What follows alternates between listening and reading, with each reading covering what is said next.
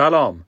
من کامران نیرو هستم و در این قسمت از پادکست جغد مینروا می‌خوایم درباره هوش مصنوعی کنجکاوی کنیم. اگر شما هم جزو کسانی هستید که واژه هوش مصنوعی به گوشتون خورده اما نمی‌دونید که هوش مصنوعی چیه؟ یا آشناییتون با هوش مصنوعی از طریق فیلم های تخیلی که دیدید و درک درستی از هوش مصنوعی ندارید بهتون پیشنهاد می‌کنم که این اپیزود رو گوش بدید. من در این اپیزود قصد دارم تا مفهوم واقعی هوش مصنوعی و هر چیزی که باید در موردش بدونید رو بهتون بگم. هوش مصنوعی چیه؟ خیلی از افراد هنوز هم با شنیدن واژه هوش مصنوعی به ربات ها فکر می‌کنن و تصور می‌کنن که منظور از هوش مصنوعی همون ربات های بی احساسی هستند که برای انجام راحت تر کارها طراحی شدن و قرار در آینده جای انسان ها رو بگیرن. مسئول این نوع تفکر هم به احتمال زیاد فیلم های علمی تخیلیه. اما واقعیت با اون چیزی که تصور میشه تفاوت داره. هوش مصنوعی که به طور مخفف اونو AI هم مینامند در واقع تکنولوژی که به نحوی قابلیت تفکر داره. البته این قابلیت تفکر با چیزی که ما به عنوان تفکر انسانی می‌شناسیم تا حد زیادی تفاوت داره. اما در حقیقت سعی داره تا از اون تقلید کنه. امروزه شاید هوش مصنوعی به اون شکلی که تصور می‌کنیم وجود نداشته باشه. اما باز هم بسیاری از کارهایی که روزانه انجام میدیم مانند جستجوی اینترنت یا گشت و گذار در صفحات شبکه های اجتماعی و کارهای دیگه همه متأثر از هوش مصنوعیه و در حقیقت ما داریم از اون استفاده می‌کنیم. اونقدر این استفاده ناملموسه و بهش عادت کردیم که در اون لحظه حس نمی کنیم که داریم از هوش مصنوعی استفاده می کنیم. دلیل اصلیش هم اینه که نمی‌دونیم هوش مصنوعی واقعا چیه و چه کارهایی انجام میده. از اونجایی که آینده از آن هوش مصنوعی خواهد بود پس بهتره که به جای نگران بودن در مورد هوش مصنوعی یاد بگیریم که چه کارهایی رو می‌تونیم با اون انجام بدیم. و اطلاعاتمون رو در این زمینه بیشتر کنیم. اگر بخوایم هوش مصنوعی رو تعریف کنیم باید بگیم که هنوز تعریف دقیقی که همه دانشمندان روش توافق داشته باشن از هوش مصنوعی ارائه نشده. ولی اکثر تعریف ها رو میشه به این صورت دسته بندی کرد که هوش مصنوعی یعنی مانند انسان فکر کند منطقی فکر کند مانند انسان عمل کند و منطقی عمل کند. از این چهار تا تعریف دوتای اول مربوط به فرایندهای تفکر و استدلاله در حالی که دو تعریف دیگه با رفتار سر و کار داره. ولی اگه بخوایم هوش مصنوعی رو به صورت ساده تعریف کنیم باید بگیم که هوش مصنوعی شاخه ای از علوم رایانه است که هدف اصلیش تولید ماشین های هوشمندیه که توانایی انجام وظایفی که نیازمند به هوش انسانی هست رو داشته باشن. هوش مصنوعی در واقع ماشینیه که به گونه برنامه نویسی شده که مانند انسان فکر بکنه و توانایی تقلید از رفتار انسان رو داشته باشه. این تعریف می‌تونه به همه ماشین های اطلاق بشه که به گونه مانند ذهن انسان عمل می‌کنن و می‌تونن کارهایی مانند حل مسئله و یادگیری داشته باشن. اساس هوش مصنوعی اینه که هوش انسان و طریقه کارش به گونه ای تعریف بشه که یه ماشین بتونه اونو به راحتی اجرا کنه و وظایفی که بهش محول میشه رو به درستی اجرا کنه. هدف هوش مصنوعی بر پایه های یادگیری استدلال و درک استواره. هوش مصنوعی یا AI شاخه گسترده ای از علوم رایان است. که مربوط به ساخت ماشین های هوشمند با توانایی انجام وظایفی که معمولا به هوش انسان نیاز دارند. هوش مصنوعی یک علم میان رشته‌ای با چندین روی کرده تاریخچه هوش مصنوعی به سالهای جنگ جهانی دوم برمیگرده زمانی که نیروهای آلمانی برای رمزنگاری و ارسال ایمن پیامهاشون از ماشین انیگما استفاده می‌کردند و دانشمند انگلیسی آلن تورینگ در تلاش بود تا این کدها رو شکست بده.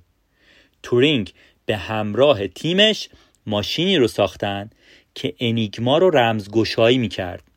هر دو این ماشین ها پایه های یادگیری ماشینی یا machine learning هستند که یکی از شاخه های هوش مصنوعی تورینگ ماشینی رو هوشمند می‌دونست که بدون اینکه به انسان حس صحبت با ماشین رو بده باهاش ارتباط برقرار کنه. و این مسئله پایه علم هوش مصنوعیه. یعنی ساخت ماشینی که مانند انسان فکر تصمیم گیری و عمل کنه.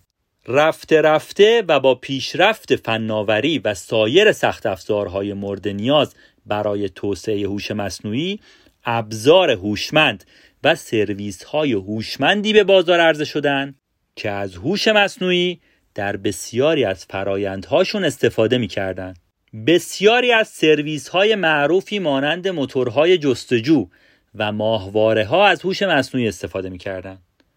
با معرفی گوشی های هوشمند و بعدش هم گجت های هوشمند هوش مصنوعی گام بلندی رو برای ورود به زندگی انسان ها برداشت از این زمان به بعد بود که هوش مصنوعی برای انسان ها جلوه کاربردی تری پیدا کرد و انسان ها بیشتر با واژه هوش مصنوعی و کاربردهاش آشنا شدند شاید افرادی که یک مقدار از کامپیوتر سر در میارن این سوال براشون به وجود بیاد که تفاوت هوش مصنوعی و برنامه نویسی چیه؟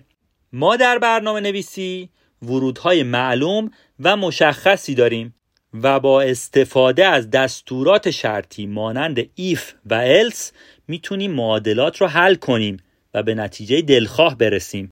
ولی مسائلی که با هوش مصنوعی حل میشن از تنوع ورودی های زیادی بهره به همین دلیل نمیشه با برنامه نویسی معمولی همه جنبه ها رو پوشش داد. مثلا یک سیستم تبدیل صدا به متن یا تشخیص چهره که داده های ورودی اونا خیلی متنوعن. و به همین دلیل مجبور به استفاده از مدل های هوش مصنوعی برای انجام این کارها هستیم. هوش مصنوعی یک علم بسیار گسترده و پیچیده است که شاخه‌های متعددی مانند یادگیری ماشین یا ماشین لرنینگ، روباتیک، منطق فازی و چیزهای دیگه ای داره. یک سیستم هوش مصنوعی بر اساس اون چیزی که از دنیای بیرون درک می‌کنه و می‌تونه بهش پاسخ بده دارای سه سطح هوش مصنوعی محدود، عمومی و سوپر هوش مصنوعی. هوش مصنوعی محدود چیه؟ در تاریخچه هوش مصنوعی هوش مصنوعی محدود بسیار زودتر از انواع دیگه هوش مصنوعی پدید اومده. این روزها نمونه های هوش مصنوعی محدود زیادن.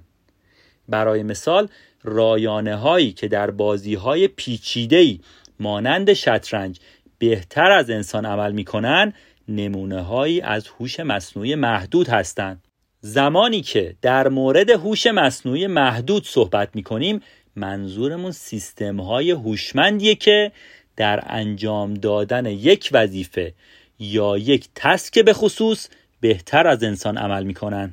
برای مثال سیستم هوشمندی که می‌تونه به صورت خودکار گفتار رو به نوشتار تبدیل کنه و یا سیستم های تشخیص چهره که می‌تونن هویت یک فرد رو حتی در شلوغی و سیل عظیمی از جمعیت تشخیص بدن.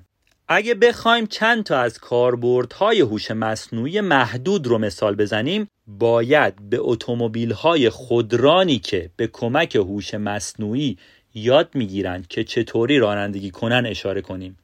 یا همونطور که گفتم سیستم های پردازش تصویر و تشخیص چهره و یا سیستم های هوش مصنوعی که فرایندهای مالی بانک ها انجام میدن. هوش مصنوعی عمومی منظور از هوش مصنوعی عمومی ماشینیه که می‌تونه دنیای اطرافش رو مانند یک انسان درک کنه و دارای ظرفیت و گنجایش مشابه برای انجام فعالیت ها و وظایفیه که یک انسان به طور معمول اونا رو انجام میده. در حال حاضر هوش مصنوعی عمومی وجود نداره. اما رد پاش رو می‌تونیم در داستانهای دارای ژانر علمی تخیلی ببینیم. از نظر تئوری یک هوش مصنوعی می‌تونه هم سطح انسان فعالیت کنه و یا حتی در زمینه های مانند حافظه حتی از اون هم بهتر عمل می‌کنه. با این سطح از آگاهی و دانش یک ماشین می‌تونه همه کارهایی که زمانی به انسان محول می‌شد رو بدون نیاز به وجود انسان انجام بده و با گذشت زمان بیشتر ماشین های دارای هوش مصنوعی عمومی می‌تونن در بسیاری از زمینه ها جای انسان رو پر کنن. خاتمه دادن به نیاز حضور نیروی انسانی در بسیاری از کارها و استفاده از تکنولوژی هوش مصنوعی عمومی می‌تونه مانند هر تکنولوژی دیگه ای هم جنبه مثبت و هم جنبه منفی در زندگی اجتماعی و فردی انسان ها داشته باشه. اما با همه اینا وجودش بسیار مفیده و در عین حال اجتناب ناپذیر خواهد بود. با کمک هوش مصنوعی عمومی که دارای توانایی ها و ظرفیت های زیادی برای کمک به بشریت بسیاری از مشکلاتی که انسان امروزی با اون سرکله می‌زنه حل میشه. مانند تغییرات شدید آب و هوایی. سیستم های هوش مصنوعی عمومی می‌تونن از کارهای عادی تا کارهای بسیار مهم رو به بهترین شکل انجام بدن. در سطح عمومی اونا می‌تونن کارهایی مثل رانندگی یک دستیار پزشک و یا سیستم تشخیص بیماری رو انجام بدن. و در سطوح بالا این سیستم ها می‌تونن کارهایی رو انجام بدن که به زندگی و امنیت و جان انسان ها بستگی دارن و می‌تونن به خوبی از پس این کارها بر بیان. سوپرهوش مصنوعی. سوپرهوش مصنوعی در واقع عبارتیه که برای هوش مصنوعی استفاده میشه که سطح هوش و درک انسانی رو پشت سر گذاشته و به نوعی دارای هوش فرابشریه. تا به حال هنوز هیچ جامعه ای نتونسته به سوپرهوش مصنوعی دست پیدا کنه. در حقیقت رسیدن یا نرسیدن و یا حتی زمان رسیدن به اون در حاله از ابهامه. همچنین این مسئله که چنین هوش مصنوعی چه کارهایی انجام میده و یا این مسئله که آیا قرار تهدیدی برای بشر باشه یا فرصتی براش هم مبهمه. و این موضوع بحثی داغ بین صاحبان قولهای تکنولوژیه برای رسیدن به این سطح از هوش مصنوعی یک سیستم هوشمند باید تست تورینگ رو پشت سر گذاشته باشه و هیچ ماشینی تا به حال به سطحی از درک و شعور و وسعت دانش یک انسان بالغ نرسیده که از این تست سربلند بیرون بیاد. حالا شاید این سوال براتون به وجود بیاد که تفاوت هوش مصنوعی محدود و عمومی و سوپرهوش چیه؟ هوش مصنوعی محدود یا ضعیف جایی که ما در حال حاضر در اون قرار داریم و هوش مصنوعی عمومی آینده که می‌خوایم به اون بریم و سوپرهوش مصنوعی آینده که برای هوش مصنوعی می‌بینیم که حاصل تکامل و هوشمند شدن هوش مصنوعیه هوش مصنوعی محدود به این معنیه که در اون سیستم هوش مصنوعی میزان خاصی از هوش رو در یک زمینه خاص به کار می‌بره. در حقیقت این سیستم هنوز یک کامپیوتره اما یک کامپیوتری که در بعضی از زمینه ها هوشمندتر از انسان عمل می‌کنه. معنای هوش مصنوعی عمومی بسیار پیچیده تره این واژه به سیستمی اطلاق میشه که می‌تونه مانند یک انسان هر کاری که بهش محول میشه رو انجام بده. ایدئال هوش مصنوعی عمومی اینه که بتونه به درک تجربی و شناخت کلی از محیط هایی که در اونا قرار می‌گیره برسه و همچنین بتونه داده ها و اطلاعاتی که بهش داده میشه رو با سرعتی چند برابر انسان پردازش کنه. پس می‌تونیم بگیم که سیستم های هوش مصنوعی عمومی در بعد دانش توانایی شناختی و سرعت پردازش از انسانها قویتر عمل خواهند کرد. و نکته مهم اینه که سیستم زاده مغز و علم بشره. سوپرهوش مصنوعی هم همونطور که گفتم زمانی که هوش مصنوعی به فراتر از توانایی های انسان برسه. این سیستم می‌تونه دارای قدرت هایی باشه که یک انسان از داشتنشون محرومه. اینجا این سوال به وجود میاد که سیستم های هوش مصنوعی به چه صورتی آموزش می‌بینن؟ یادگیری ماشین یا ماشین لرنینگ یکی از مجموعه های هوش مصنوعی که به سیستم ها این امکان رو میده تا به صورت خودکار یادگیری و پیشرفت داشته باشن. بدون اینکه نیازی باشه که یک برنامه نویسی مخصوص به یادگیریشون کمک کنه. آرنت هینتس استادیار زیستشناسی تلفیقی و علوم کامپیوتر دانشگاه ایالتی میشیگان هوش مصنوعی رو به چهار دسته کلی تقسیم بندی می‌کنه. دسته اول ماشین های انفعالی هستند. نمونه این دستگاه Deep Blue هست که یک برنامه شطرنج بود که در دهه 1990 تونست گری کاسپاروف رو که قهرمان شطرنج جهان بود رو شکست بده. Deep Blue می‌تونست مهره های روی هر خونه شطرنج رو شناسایی کنه و حرکت های پیش رو رو پیش کنه. مشکل برنامه هم این بود که نمی‌تونست تجربه های قبلیش رو به خاطر بسپاره و از اونا برای حرکت های آیندش استفاده کنه. این برنامه هر بار همه حرکت های استراتژیک ممکن خودش و رقیبش رو بررسی و آنالیز می‌کرد و بهترینشون رو انتخاب می‌کرد. دسته دوم حافظه محدوده. این سیستم هوش مصنوعی برعکس قبلی می‌تونه از تجارب گذشته برای تصمیمات آیندهش استفاده کنه. بعضی از کارکردهای تصمیم گیری در ماشین های خودران از این نوع طراحی هستند. این نوع ماشین ها از مشاهداتشون برای تصمیماتی که می‌خوان در آینده نچندان دور بگیرن استفاده می‌کنن. مثلا اینکه لاینی که در اون در حال رانندگی هستن رو عوض کنن.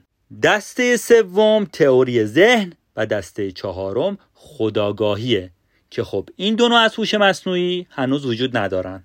سوال رایجی که خیلی از افراد می‌پرسن اینه که آیا روباتیک همون هوش مصنوعیه؟ روباتیک در حقیقت حوزه ای از علم و تکنولوژی که با ربات ها سر و کار داره و به طور کلی میشه گفت که ربات ها ماشین هایی هستند که برای انجام یک سری کارها به صورت اتوماتیک یا نیمه اتوماتیک از قبل برنامه ریزی شدن. پس هوش مصنوعی و روباتیک دو علم کاملا جدا از هم هستند و اصلا به یکدیگر شباهتی ندارند و فقط در بعضی از بخش ها به منظور هوشمند شدن ربات ها از هوش مصنوعی استفاده میشه.